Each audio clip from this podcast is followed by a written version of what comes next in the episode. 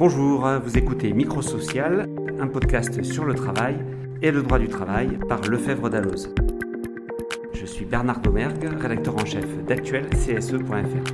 Celui qui était à la manœuvre au départ sur euh, cette loi travail, c'était le ministre de l'économie, euh, enfin, euh, c'était Emmanuel Macron. Emmanuel Macron.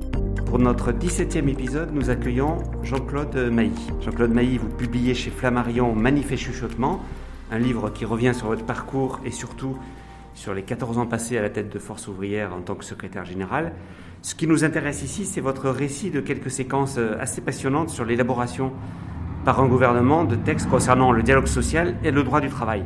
Il y avait Antoine Fouché, le directeur de cabinet, euh, qui était avec son ordi euh, dans le jardin, et on lui a fait refaire, je ne sais plus combien de fois, mais plusieurs fois, tableau Excel en disant non, ça c'est inacceptable. Ça s'est vraiment passé comme ça Ah oui, oui, ça s'est passé vraiment comme ça. Parlons tout d'abord, si vous le voulez bien, Jean-Claude Mailly de la loi travail de 2016 de Myriam El Khomri, sous la présidence de François Hollande. Vous tentez, expliquez-vous dans votre livre, d'infléchir le projet de, de texte car vous êtes opposé à l'inversion de la hiérarchie des normes qui consiste à favoriser, euh, par exemple, euh, un accord d'entreprise au détriment d'un accord de branche. Vous racontez les échanges avec François Hollande et Manuel Valls. Alors je vous cite euh, page 112. Sur la loi travail, j'apprendrai plus tard que tout s'est joué fin 2015. À l'époque, alors que la courbe du chômage ne s'était pas encore inversée, des réunions avaient lieu pour décider de ce qui pouvait rapidement enclencher un retournement, notamment dans le domaine du travail. Lors de l'une de ces réunions, à l'Élysée, des désaccords se sont exprimés entre, d'un côté, Emmanuel Macron, alors ministre de l'économie, qui proposait un choc que je qualifie de néolibéral, dites-vous, sans prévenir les syndicats. D'un autre côté, Michel Sapin et Myriam El Khomri, une personnalité attachante qui aura courageusement et par fidélité porté une loi dont elle n'était pas responsable, qui considérait, eux, qu'un choc produirait un contre-choc et qu'il fallait être plus prudent sur le contenu et la méthode. Craignant, je vous cite toujours, de se faire déborder à droite par Macron, Manuel Valls a soutenu ce dernier et François Hollande a suivi. Alors, quand on lit ça, on a envie de vous demander pourquoi avez-vous échoué à les convaincre et pourquoi, selon vous, c'était une mauvaise loi, cette, euh, cette loi travail? Bon, d'abord, ces événements, je les ai appris après, après, euh, après la loi travail. hein. Plusieurs sources m'ont confirmé. Vous savez, il faut toujours au moins avoir deux sources pour dire que c'est vrai. L'erreur, selon moi, sur euh, la loi travail, c'est d'abord son contenu. Et le contenu de, la loi travail, le point clé euh, à l'époque euh, pour FO, c'était l'inversion de la hiérarchie des normes, c'est-à-dire qu'on casse la mécanique qui était déjà remis en cause un peu depuis 2004, mais on accentue la remise en cause euh, de l'accord de branche et de l'accord interprofessionnel par rapport à l'accord d'entreprise qui devient plus prioritaire. Alors à l'époque, sur la loi travail, c'était essentiellement sur le temps de travail. Et euh, nous, nous n'étions pas d'accord avec cette procédure qui disait, une, en plus, même si c'était uniquement sur le temps de travail, ce serait une porte ouverte pour euh, déroger sur d'autres points que le temps de travail et que permettre à la négociation d'entreprise de déroger ou de remplacer d'une certaine manière euh, l'accord de branche. Alors en plus, il y avait des dispositions particulières sur les heures sup, etc. Euh, moi, je ne comprenais pas pourquoi, à l'époque, le gouvernement, qui se disait euh, socialiste, allait sur ce terrain-là.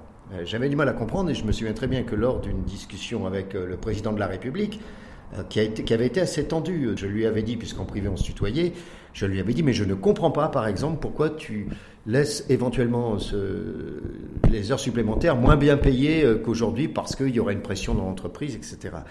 Et je n'avais pas de réponse. Et ils sont restés très, très, très fermés. Et on a eu une bagarre à un moment donné, alors non pas avec le président de la République, mais notamment avec euh, le Premier ministre, sur euh, le fameux article 2 dont tout le monde parlait, qui était celui sur euh, l'inversion de la hiérarchie des normes.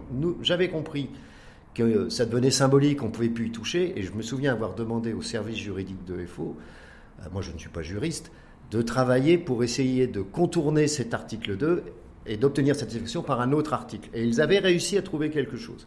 Et j'avais à l'époque euh, dit à Manuel Valls, j'ai peut-être un point de sortie par le haut. Point de sortie par le haut, ça veut dire que nous, on a satisfaction et le gouvernement ne se déjuge pas. C'était un peu ça. Il n'était pas fermé, euh, mais euh, finalement, euh, il m'a renvoyé sur Myriam El Khomri, qui n'était pas fermé non plus. Après, le dossier a pris une ampleur, une ampleur politique. Quoi. Mais effectivement, ce que j'ai appris ensuite, c'était que celui qui était à la manœuvre au départ sur cette loi travail, c'était le ministre de l'économie. Enfin, c'était Emmanuel Macron. Emmanuel Macron, oui, oui. Il y avait Sapin aussi qui était ministre à, à l'époque. Et avec cette idée de, de faire un choc, qui n'a pas marché dès le départ parce que la presse s'est fait écho deux trois jours après du contenu du contenu du projet de loi, mais avec Emmanuel Valls pour des raisons qui n'ont rien à voir avec le code du travail a suivi Macron et bah, Hollande a plié quoi d'une certaine Qu'est-ce qui a manqué pour que vous les convainquiez de renoncer ou de modifier le texte? Ben, je crois qu'il y a une part d'entêtement à un moment donné euh, de l'exécutif, hein, puisque in fine c'est passé euh, au 49-3. Ils y ont vu ensuite euh, une opération politique interne au Parti socialiste entre les frondeurs et ceux qui n'étaient pas ceux qui n'étaient pas frondeurs. Donc il fallait qu'il fallait que ça passe, d'une manière ou d'une autre. Ils se sont entêtés.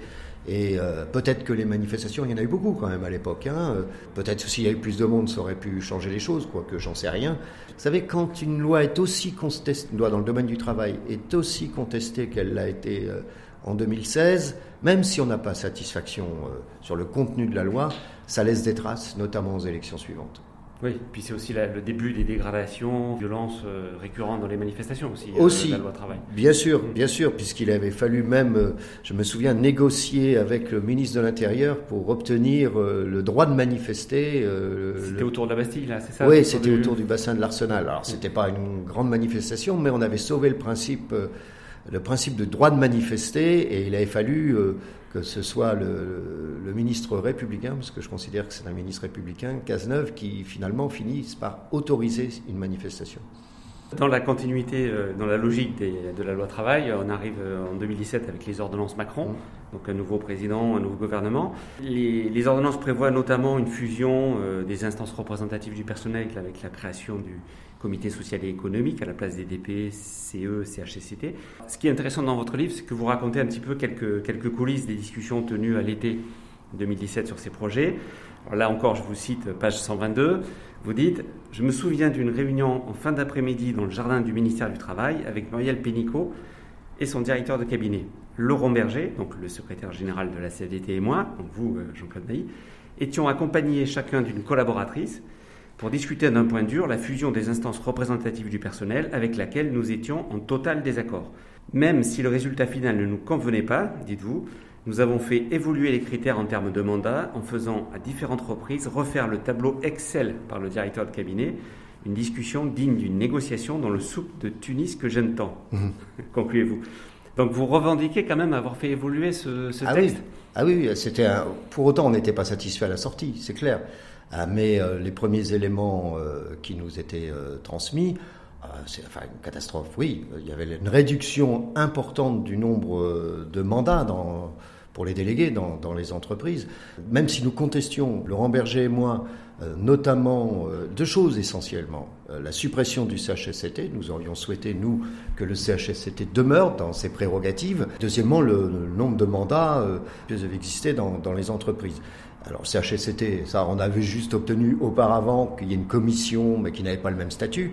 Et sur le nombre de mandats, de délégués, etc., ah oui, ça a été, ça a duré, ça a bien duré deux heures cette discussion. Alors j'ai plus les chiffres en tête.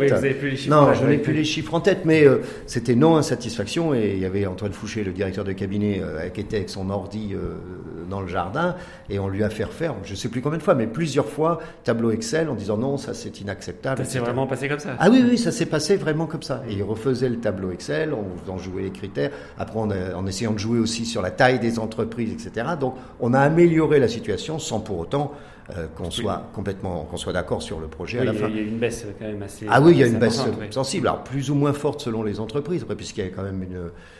Les entreprises ont pu, pour certaines d'entre elles, améliorer la situation par rapport à ce que prévoit, ce que prévoit le décret.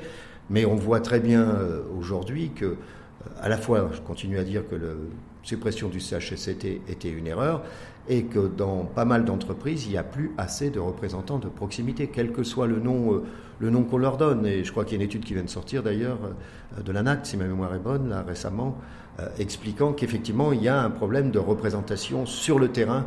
Si vous n'avez plus les représentants délégués du personnel ou autres, sur le terrain, il ne faut pas remonter les problèmes. Et alors, bon, vous l'expliquez, dans, vous y revenez assez longuement dans le livre, mais vous expliquez euh, pourquoi vous, vous considériez que c'était pas possible de vous opposer à ces projets par la manifestation? Bah, pour deux raisons. Euh, ce n'était pas une position individuelle à l'époque, c'était une position du bureau confédéral de FO. Un, l'élection présidentielle venait d'avoir lieu. Bon, et ensuite, dans la foulée, euh, législatives avec une majorité très confortable. Même si euh, on parle plus, on n'utilise plus les termes d'état de grâce, ça existe encore d'une manière ou d'une autre. En plus, c'était la première grande réforme que voulait le président de la République, la réforme du code du travail.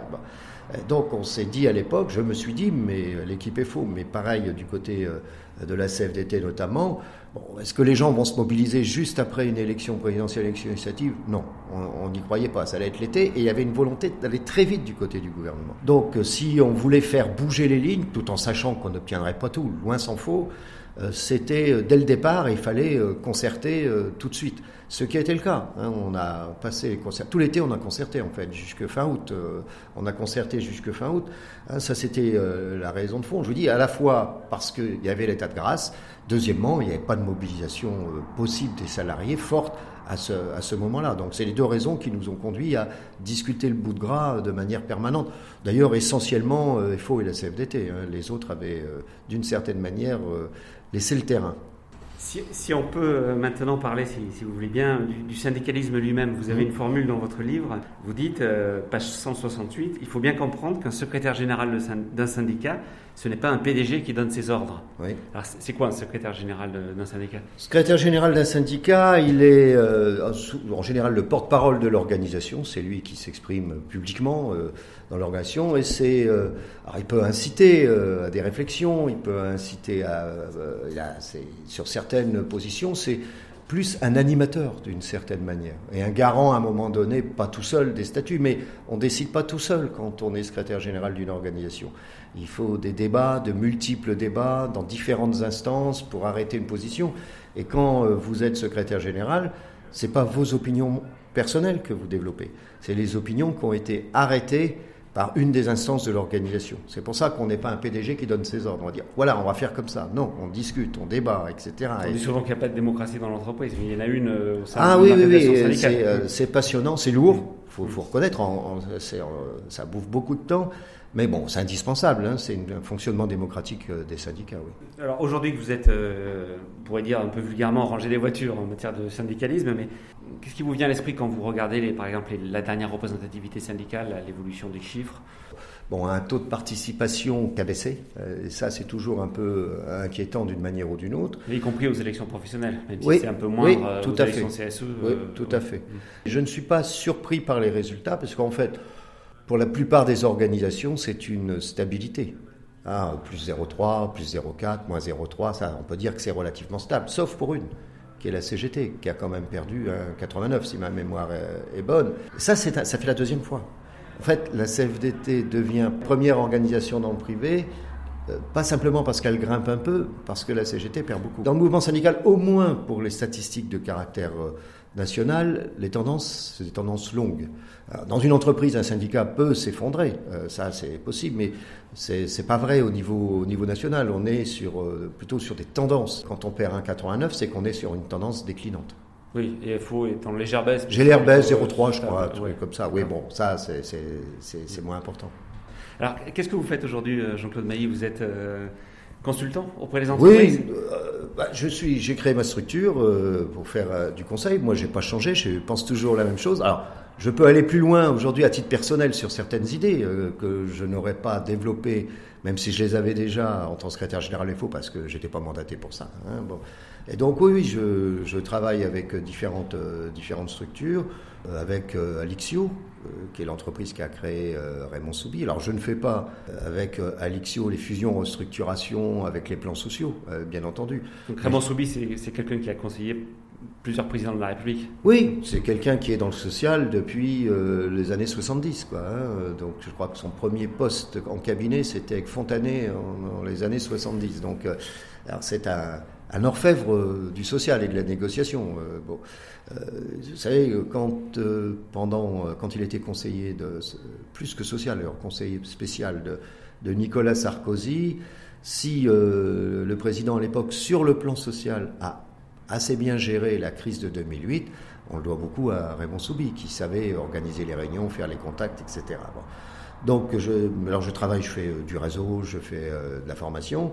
Je suis administrateur d'une société de gestion, Oma Capital, qui m'ont approché euh, parce que c'est une société qui gère des fonds de caisses de retraite essentiellement une mutuelle, mais caisses de retraite de non-salariés, qui a pris un tournant depuis deux, ans sur euh, tout ce qu'on appelle RSE, ESG. Par exemple, on est en train de créer un fonds qui investira dans des entreprises sur critères sociaux. Parce qu'on peut assez facilement aujourd'hui mesurer les critères environnementaux, le CO2, etc. C'est plus compliqué sur les critères sociaux. Donc on a élaboré une grille de lecture des critères sociaux sans avoir être obligatoirement euh, tenu d'en référer euh, au modèle anglo-saxon type Bicorp ou autres euh, qui sont plus américains qu'européens. voilà. D'accord. Mais dans votre livre, vous dites que vous n'aimez pas quand on vous dit vous avez changé de, vous avez changé de camp. Euh, ça, ça vous, ça agace un peu ça. Ah oui, bah oui, bah, je vois pas pourquoi j'aurais changé de camp. J'ai pas changé, euh, j'ai pas changé d'idée. Moi, dans l'esprit, toujours réformiste. Je me considère comme, euh, je j'ai pas d'engagement, j'ai plus d'engagement politique, mais je me considère comme un social-démocrate. Maintenant, je vois les choses avec un autre angle. Mais je j'ai pas changé d'idée, mais je les vois avec un autre angle. Le syndicaliste, ce qui est bien, c'est qu'on est dans le concret. voilà. Et ben là, c'est pareil. Si demain on arrive à investir en entreprise, qu'on arrive à améliorer le climat social entre entreprises, ben, je considère que c'est du boulot. On est encore assez loin de l'échéance présidentielle et mmh. législative, mais finalement, on s'en rapproche. Est-ce que vous pensez que le le travail euh, va être un enjeu euh, comme il a pu l'être euh, en, 2017 ou même, même auparavant. Oui, je pense. Tout le monde parle aujourd'hui des questions de sécurité, bien entendu. Je, ne dis pas que les questions de sécurité ne font pas partie de la campagne présidentielle. On le voit déjà d'ailleurs, parce que les régionales sont déjà une amorce de la campagne, de la campagne présidentielle. Oui, oui, mais je, je pense qu'il sera indispensable que les questions à la fois sociales et économiques fassent partie de la campagne. Je vais prendre un seul exemple. Euh, le jour où, et ça va commencer tranquillement, euh, les aides diverses, tant aux entreprises qu'aux salariés, vont diminuer, que le problème de la dette sera posé, comment, qu'envisagera le gouvernement? Alors ça va être surtout après les élections présidentielles.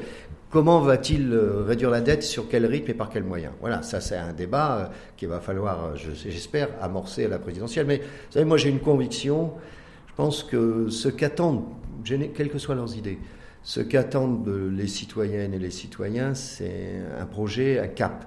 Ils n'attendent pas forcément un catalogue type euh, La Redoute ou Les Trois Suisses ou ce que vous voulez, avec toute une série de mesures qu'ils ne liront pas. Hein, c'est pas ça la présidentielle. Par contre, savoir quel est le projet, où on veut vous emmener. Et après, euh, les, éléments, euh, les, décisions à prendre, dans le cadre de ce projet, bah, sont aussi fonction des événements et des contextes. Merci beaucoup euh, Jean-Claude Mailly d'avoir participé à notre micro social, un podcast de Lefebvre d'Allos sur le travail et le droit du travail. Et à très bientôt pour un nouvel épisode.